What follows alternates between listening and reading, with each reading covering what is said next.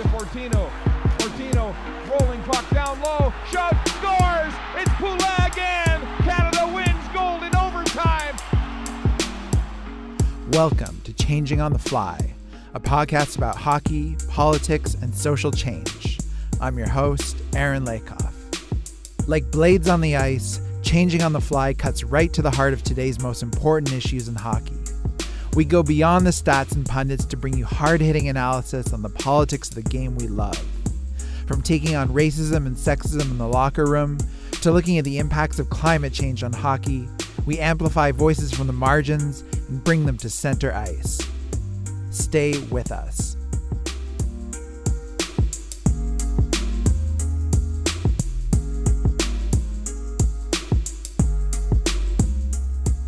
Hey, folks, welcome to this third episode of Changing on the Fly.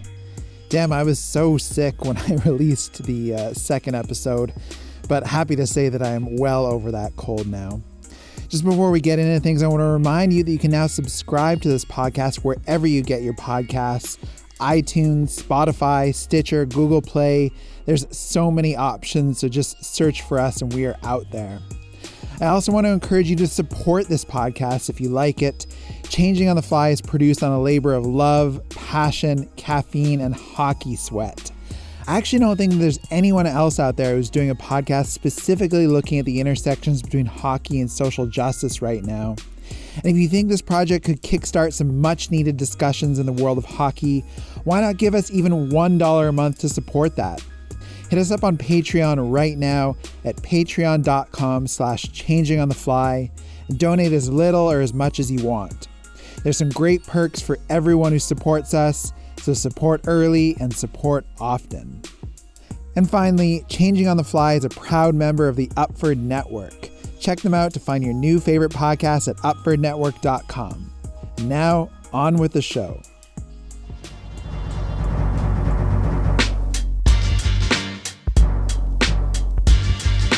All right, well, if you're a hockey fan, and I imagine many of you here are, you probably saw the news at the beginning of the season that the Philadelphia Flyers have a new mascot. He's wild, he's orange, he's extremely weird, and his name is Gritty. Pretty much the minute after Gritty was unveiled, he became an international media sensation. Let's have a listen to how some TV personalities are fawning over him. The most fun story of the week this. Well, the Philadelphia Flyers have a new mascot, and fans are saying, What the? That's seven foot tall Gritty. Gritty unveiled today in front of a group of kids, probably scarred for life. Yeah. Yeah, those kids should be scarred for life. Gritty is fucking horrific. Gritty looks like the end result of the orange McDonald's fry guy hooking up with Grimace. And we've been over this a million times before on this show. If you're a McDonald's mascot, you do not have sex with another McDonald's mascot. Your genetics are too similar and the kids always turn out weird. Very, very weird. And Here it is. Meet Gritty. That's the new mascot for the Philadelphia Flyers. You may want to avert your eyes. This orange creature, uh, wild eyes, even wilder fur. Gritty, like the Flyers' attitude, hungry for hockey, and Signa, this guy, I'm assuming it's a guy. Yes, it's kind it of hard is, to tell. it is, it is. Causing quite the stir on and off the ice. The memes are incredible. No, this camera angle. is Pretty, just- who had quite an introduction the other night. Seven feet tall, yes. Googly eyes, they say. A squeaky belly button. Haven't been able to see that yet. And he can blow smoke out of his ears. Gotta see the squeaky belly button. So, Gritty, this big, scary orange creature, has come to us at a time when there's another big, scary orange creature in the White House. But just like the great industrial workers of the world would say that the workers have nothing in common with the bosses, Gritty has nothing in common with Donald Trump, except, of course, for the fact that they're both orange. Gritty has become a sort of mascot and internet meme sensation for the left, and specifically for anti fascist movements. Maybe you've seen some of those memes, or if you haven't, press pause right now and take a second to look up the account Fellow Worker Gritty on Twitter, just to give you an idea. We'll also post some of them on our website at changingontheflypodcast.wordpress.com. Really, really amazing stuff.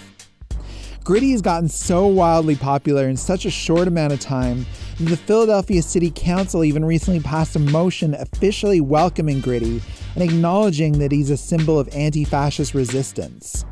Of course, that didn't pass without some debate, at least. All right. Moving probably second. All those in favor say aye. Aye. Those opposed, ayes have it. That res. Uh, Councilman, what? Clarify. All right. He ugly. The Wall Street Journal was so incensed by Gritty's anti fascist turn that they ran an op ed about him, decrying that leftist protesters, quote, keep their Marxist hands off Gritty. But how did this happen? How did the mascot for the Philadelphia Flyers end up becoming a mascot for the anti fascist movement in the USA, or the Antifa movement as it's commonly known? And better yet, what is Antifa? And how might this movement relate to hockey or to sports more broadly? To help us understand all this, I wanted to go directly to the source of someone who I consider to be an expert on anti fascist movements around the world. My guest on the program today, Mark Bray, is the author of Antifa, the Anti Fascist Handbook. He's been featured on NPR, Democracy Now!, Al Jazeera. He's really the go to person to talk about Antifa, and he's coming up in just a little bit. I spoke to Mark about gritty, hockey, anti fascist movements today, and of course, some of the recent tragic events coming out of Pennsylvania. Apologies for the sound quality on this, it's a bit choppy at moments, but I really think it's a fascinating listen. Let's get into it. Mark Bray, welcome to Changing on the Fly. Thanks for having me. How's it going? It's going good. Yeah, I think this is a great subject of conversation to start talking about because, in a way, it's a little bit absurd, but in a way, it's also very, very timely if we're looking at Gritty and the way he's, in a sense, been reclaimed by the radical left and by anti-fascists. So first, maybe for people who who aren't necessarily familiar with what we're talking about, um, let's talk a little bit about like this whole gritty Antifa meme phenomenon. What's been your reaction to it, just seeing it go down? Right. So Gritty's a new mascot for the Philadelphia Flyers, and as far as I could tell, the real start of the left and anti-fascists claiming Gritty as one of their own was when Donald Trump came to Philadelphia and there was a demonstration against him. And some of the local anti fascists made a banner with an image of Gritty holding an anti fascist flag. And it said something to the effect of Gritty say GTFO of Philadelphia Trump or something like that. Right. And then, you know, people loved that kind of notion. And, and if you look at, at Gritty, he's this outlandish, over the top uh, you know, bizarre looking creature. Um, Huge and in that sense, eyes, he's all right. orange. And so, he, yeah, I mean, so in that way, he can he can sort of be taken and turned in in a variety of directions. Obviously, the left and anti-fascists kind of jumped on it initially, in part because Philadelphia has a pretty vibrant uh, anti-fascist movement. Um, unfortunately, the Proud Boys are going to be uh, demonstrating in Philadelphia again. I think November 17th, there's going to be a counter protest. So he was claimed and then subsequently became uh, uh, a figure that was central to a lot of left memes where everyone invested Gritty with their most ultra left, anti racist, uh, anti patriarchal, anti fascist sentiments. And so, uh, you know, there was one uh, where uh, Gritty is embracing the Phillie Phanatic, the the mascot for the Philadelphia Phillies baseball team, and it had some sort of message about how you know male intimacy is key to overcoming patriarchy and and just basically sort of projecting everything on him and another important one to note is one where gritty is essentially um, operating a guillotine and decapitating pepe the frog who was dressed up as a nazi That's so amazing. i think it's essential to understand gritty as the anti-pepe in these kinds of uh, meme wars between fascists and anti-fascists Yeah, it's true. I hadn't actually really thought of that. That like you know the alt right neo Nazi movement right now has their own kind of mascot with Pepe the Frog. So it was really timely for us to, in a sense, have an absurd mascot that I think again represents something serious, but that people can laugh at too. Right, and so much of the rise of the alt right has had to do with, at least as as the alt right understands it, getting a rise out of what they would consider to be snowflakes who take themselves ultra seriously and quote unquote care about things, whereas the alt right brought in a lot of primarily disaffected uh, young white men based on the notion that, that they could uh, essentially care about nothing and post pictures of Nazi things as a joke. And so Pepe the Frog became kind of the figurehead for this alt right politics. And so I think that there should always be multiple forms of resistance. And if there are anti fascists or anti racists who think Gritty's dumb, that's fine. But it's one way to create a kind of uh, meme culture that shows how actually, in fact, uh, left groups uh, can have a sense of kind of cultural struggle, can have a sense of like having fun with resistance, and it, it creates a different kind of uh, tenor for um, creating uh, anti-fascist propaganda. Mm-hmm. All right. Well, I want to back up a little bit and maybe you know go back to the basics for people who might not be so familiar with that term Antifa or what is the anti-fascist movement as we're seeing it manifest today. So yeah, let, let's let's back up and you know tell us, give us a brief overview of what is Antifa and maybe a little bit of its its history and its principles. So when people think of anti-fascism, uh, a lot of people think, of course, about World War II uh, and the decades leading up to it, resistance in Europe against Mussolini and Hitler, and that story, at least in its basic sense, is, is well known. Uh, the Allies won World War II. From a lot of people's perspectives, that's the end of the story. But people who thought Hitler was right did not suddenly disappear. And so after World War II, there was uh, a continuation of fascist politics in Britain, of course, uh, in the United States, for example, uh, with the KKK and white supremacist movements, there was no uh, going away, and in fact, the civil rights movement showed just how virulent that continued to be. So there was there's a sort of anti-fascist tradition among uh, the Black liberation movement in the United States. But my work focuses on the militant anti-fascist tradition that grew out of Europe when Nazis and fascists started organizing again in Europe, especially moving into the 70s, 80s, and 90s. And governments that tried to make it illegal to form new Nazi or fascist parties uh, weren't really getting the job done, in part because a lot of these groups simply changed their logos and changed their names rather than calling themselves Nazis, identitarians, or what have you. Instead of using swastikas, they'd use uh, Celtic crosses or other symbols. And so there was a need among leftists, among punks, among migrants, among all sorts of different groups to organize for self defense against very violent far right formations. Um, and so that grew and came over to North America, uh, for example, in the form of anti racist action, which was very active in the US and Canada from the late 80s onward.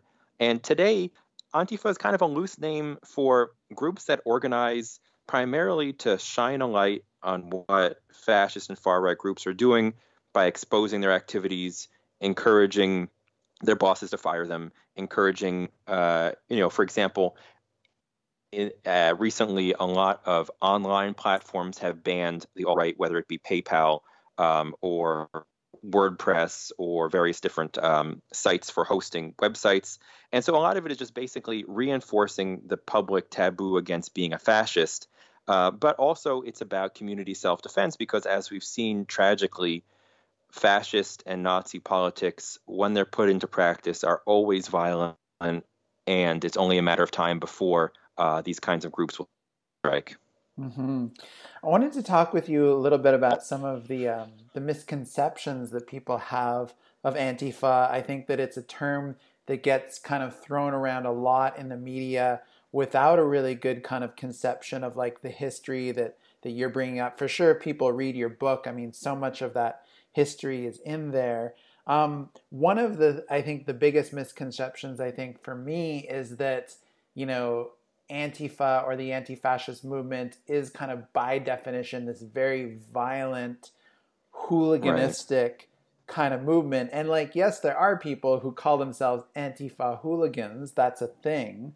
But maybe can you unpack that a little bit and talk about like that, I guess, misconception of the movement being just a full on kind of force for street violence?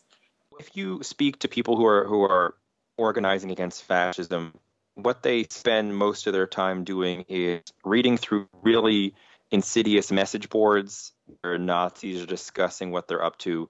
Uh, it's trying to figure out across various uh, social media platforms who these individuals are, who they're organizing with.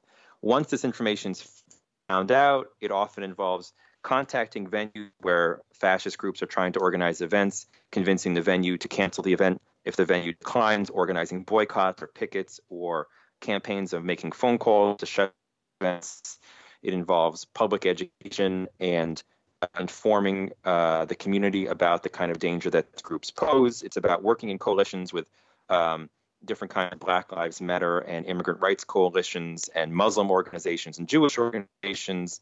When my book came out, a lot of journalists were interested in speaking to me about Antifa, especially after Charlottesville and comments made by President Trump.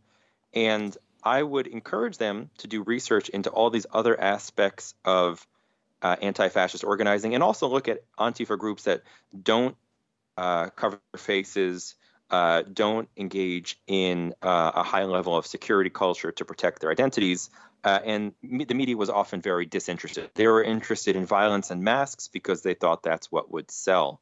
Uh, but that is a small sliver of what anti-fascists do. But lamentably, the aspect of self-defense that is part of anti-fascism is essential to the movement as a whole because fascist violence is always coming, and in one form or another, it will arrive. The question is, should anti fascists be ready to defend themselves? And I think that um, recent events have only confirmed that that they they must, in some form or another, be ready to defend themselves. Mm-hmm. Yeah.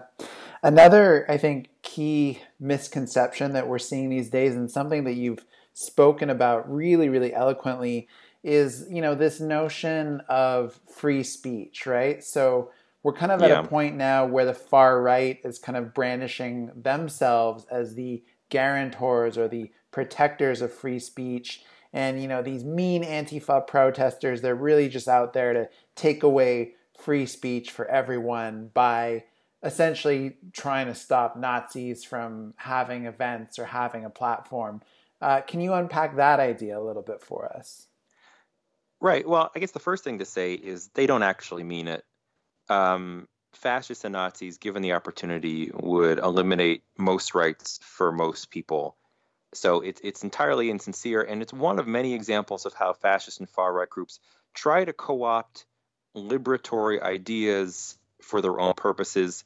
Even, for example, the fact uh, the the notion of white genocide, for example, taking the very real genocides that have been perpetrated uh, often by white people against indigenous populations, against the Jews, um, and trying to use that concept to make themselves the victim.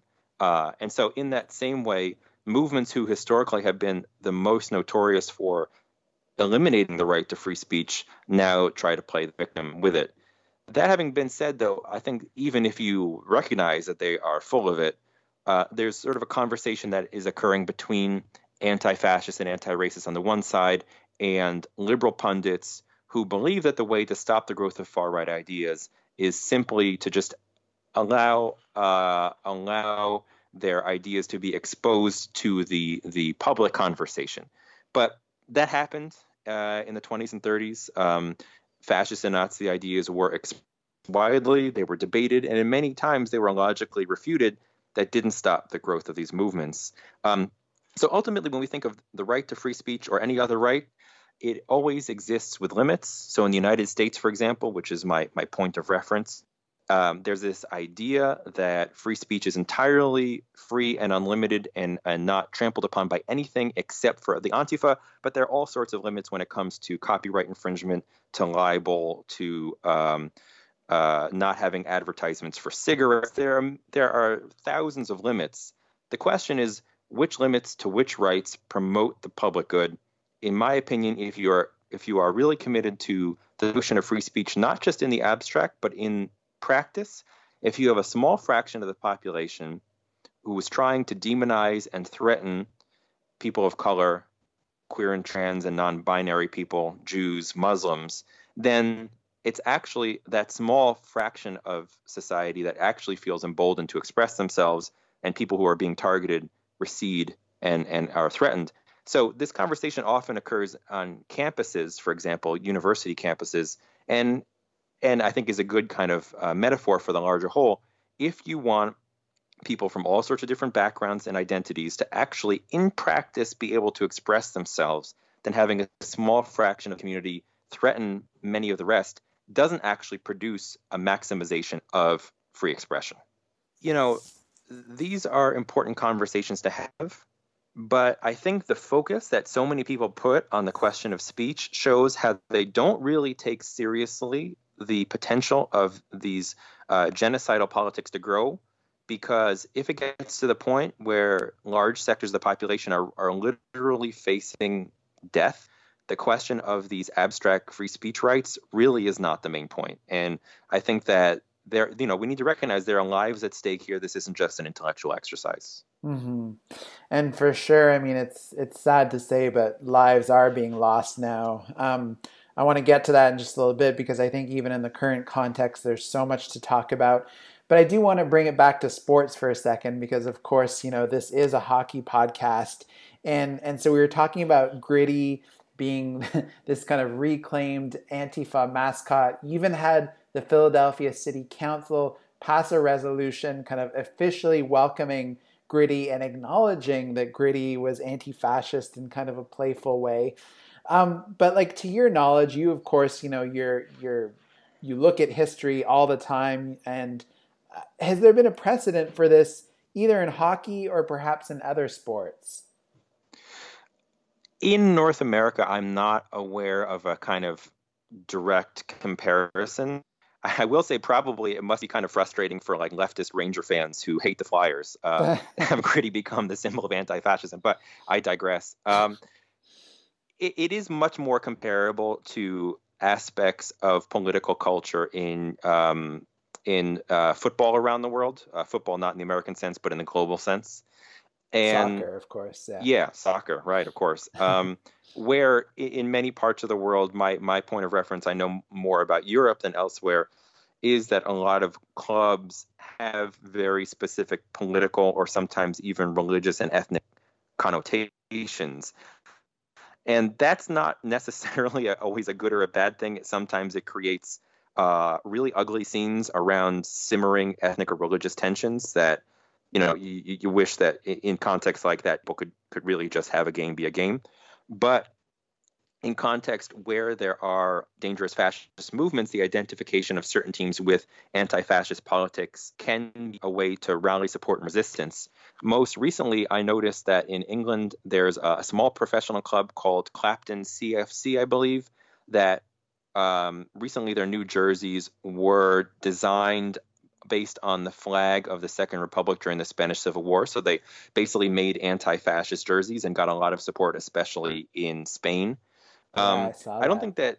Yeah, I don't think that European teams have mascots. It's not the same kind of culture around sport in that way. But certainly the identification is there. One of the most famous teams in that regard would be St. Pauli, uh, the football team in Hamburg, Germany, which has become one of the most famous international anti-fascist, anti-racist teams, and and the team embraces that identity. Um, on the stadium, they have you know slogans against racism and so forth. Uh, but I, I, for my book, I interviewed um, an anti-fascist from Britain who was very active in the campaign in the 70s and 80s to get racism and fascism out of football in Britain. And I think it points to the fact that we can't view sports or any other kind of activity as existing independent of the societies we live in, but recognize that uh, politics exist all around us, and efforts to push back against these oppressive ideas should be sort of engaged in various different ways. Mm-hmm. Yeah, I know. Uh, one one other thing I'll mention too for people who are interested in radical political sports writing is. Um, Gabriel Kuhn, who is uh, an anarchist writer uh, currently based in Sweden, also wrote an amazing book called Soccer versus the State, where he really kind of takes a deep dive into these kind of Antifa uh, supporter clubs or supporter cultures uh, in Europe and in other parts of the world. And I, for one, would love to see hockey fans kind of borrow a page from that book and try to bring that a bit more into the hockey culture. Yeah, one other one other thing to add add mm-hmm. to that is that if you look at really successful popular movements from decades and centuries ago, they often had their own version of what we now think as exclusively the domain of the mainstream. So they'd have their own newspapers, their own social clubs, and their own sports teams. So the notion that sport has to be, you know, professional in, you know, played by millionaires in these big corporate stadiums is not how it has to be, not how it's always been. And I think that you can see that through these kinds of uh, left and anti-racist, anti-fascist sports tournaments and teams. Mm-hmm. Maybe to talk about something a little bit more kind of current. It's so sad to bring up because I mean, you know, we're just seeing these kinds of headlines almost every day, if not every week, happening in North America. Uh, but you know, we're talking about Pennsylvania, Philadelphia, but we'd be remiss to not talk about the the massacre that just happened at the uh, synagogue in in Pittsburgh. Um, so maybe just to, to kind of get your your reactions and, and your thoughts on, on this recent news. Right. Um, it's heartbreaking. Um, and unfortunately, as you point out, not completely surprising. Uh, not long before that, uh, a white man in Kentucky uh, murdered several black people because they were black. Um, there's a recent bomb scares. Uh, you know, thinking back to, to Dylann Roof and the and the church shooting. There, there's a lot of factors that go into this. I'm sure that this issue could be the topic of its own show, just for the interest of of trying to sort of tie it back into some of the conversations we've been having. Um, it does show that you know if you look at the kind of social media that this murderer engaged in. He was on Gab. He was a fan of various different kind of far right figures and personalities. He he in part killed these people in the synagogue because of their support for uh, refugees and migrants. I think at least it, it's a, a tragic example of how words are not always just words, ideas are not always just ideas, that what exists and what grows and festers in these dark corners of the internet can influence people to to kill. The the media in the United States is talking about as a case of hatred or extremism in the abstract, or talking about wow, this really shows how our public rhetoric has gotten out of control. Is is a really insidious way of depoliticizing what is very explicitly white supremacist and anti-Semitic and fascist politics that needs to be named as such and organized against as such and recognized as a threat to many different parts of our broader community. Um, and and to simply just say this is a case of hatred or of a kind of uh, unstable individual, I think is really counterproductive. But you know, just just ultimately, we we live in a really uh, scary world. Today is the election in in Brazil, which will unfortunately likely put the uh, fascistic Bolsonaro into power. We can't talk about everything that's messed up going on in the world, but uh, it's just it's just heartbreaking. Again, we've been speaking with Mark Bray, who is the author of Antifa, the Anti-Fascist Handbook. I also saw recently, uh, you know, for our listeners in Quebec, it's been translated into French. It was translated into Spanish recently. Congrats on that. Uh, it's amazing Thank that you. it's getting out there in different languages. Any other languages that, that I might have missed? Greek. Greek. Right Greek. on. Yeah. Yeah. yeah. Um, so, yeah, definitely get your hands on that book to find out a bit more. And thank you so much, Mark, for joining us on the program today. Thanks for having me. We shall fight in the field and in the streets. All right, welcome back to Changing on the Fly. Hope you enjoy that interview with Mark Bray. Again, do check out his book, Antifa, the Anti Fascist Handbook. It's available now through Melville House Publishing. If you want to support anti fascist movements, the best thing to do is see if there's already one active in your city. You can contact them, offer to make a donation, but most importantly, We have to challenge racist, sexist, and anti Semitic comments when we hear them around us. That's really the beginning of it all. So, we're putting this podcast out on Halloween, and I've already seen some amazing gritty costumes out there on social media. So, check it out. If you're dressing up as gritty or bonus an anti fascist gritty this Halloween, take a pic of yourself, post it on social media, tag Changing on the Fly. On Twitter, our handle is OnChanging. Tell us why you love gritty and hate fascism, and we're going to send you a surprise.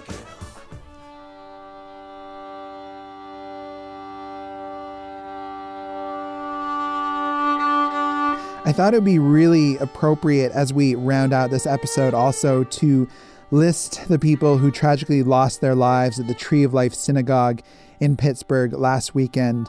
You know, I myself am Jewish, I am anti-fascist and this this killing it really stuck with me a lot. So I just wanted to say their names here. Joyce Fienberg, Richard Gottfried, Rose Mallinger, Jerry Rabinowitz, Cecil Rosenthal, David Rosenthal, Bernice Simon, Sylvan Simon, David Stein, Melvin Wax, and Irving Younger.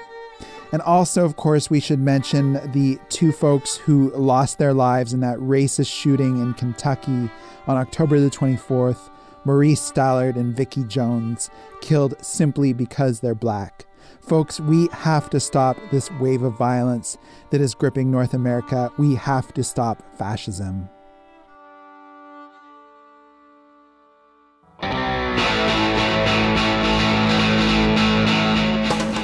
And that's all the time we have on the show today.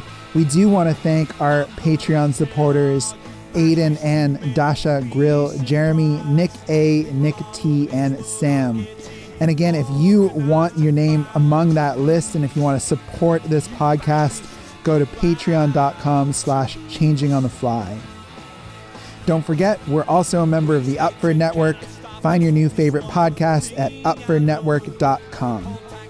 We'll be back very soon with more episodes from Changing on the Fly. Thanks for listening.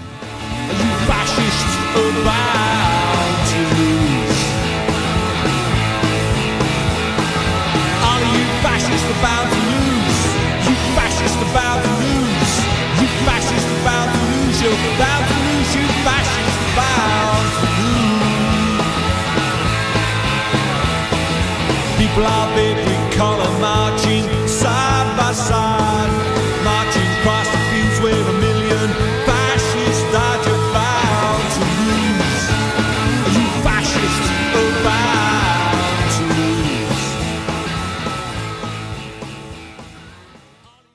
Hi, I'm Candace Pye, and I'm the host of Gal Chat, a weekly podcast where we give you our feminist takes on everything from sex and dating to politics and pop culture. It's a show that updates you on controversial headlines, dives into the latest movies and TV, and discusses things like Tinder troubles and Me Too struggles. I put out a new show every Tuesday with special guests, available on iTunes, Stitcher, and SoundCloud. Subscribe, rate, review, and follow us on social media at Gal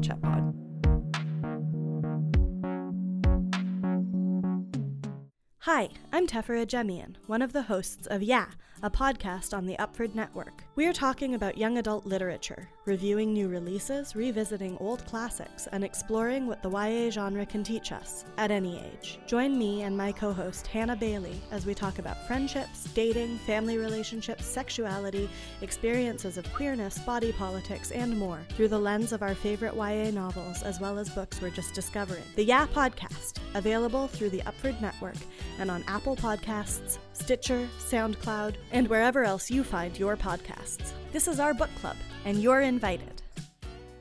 As far as I could tell, the real start of the left and anti fascists claiming Gritty as one of their own was when Donald Trump came to Philadelphia and there was a demonstration against him. And some of the local anti fascists made a banner with an image of Gritty holding an anti fascist flag. And it said something to the effect of Gritty say GTFO of Philadelphia Trump. And, and, and if you look at, at Gritty, he's this outlandish, over the top, uh, you know, bizarre looking creature. So in that way, he can he can sort of be taken and turned in, in a variety of directions. Obviously, the left and anti-fascists kind of jumped on it initially, in part because Philadelphia has a pretty vibrant uh, anti-fascist movement. he was claimed and then subsequently became uh, uh, a figure that was central to a lot of left memes where everyone invested Gritty with their most ultra left, anti racist, uh, anti patriarchal, anti fascist sentiments.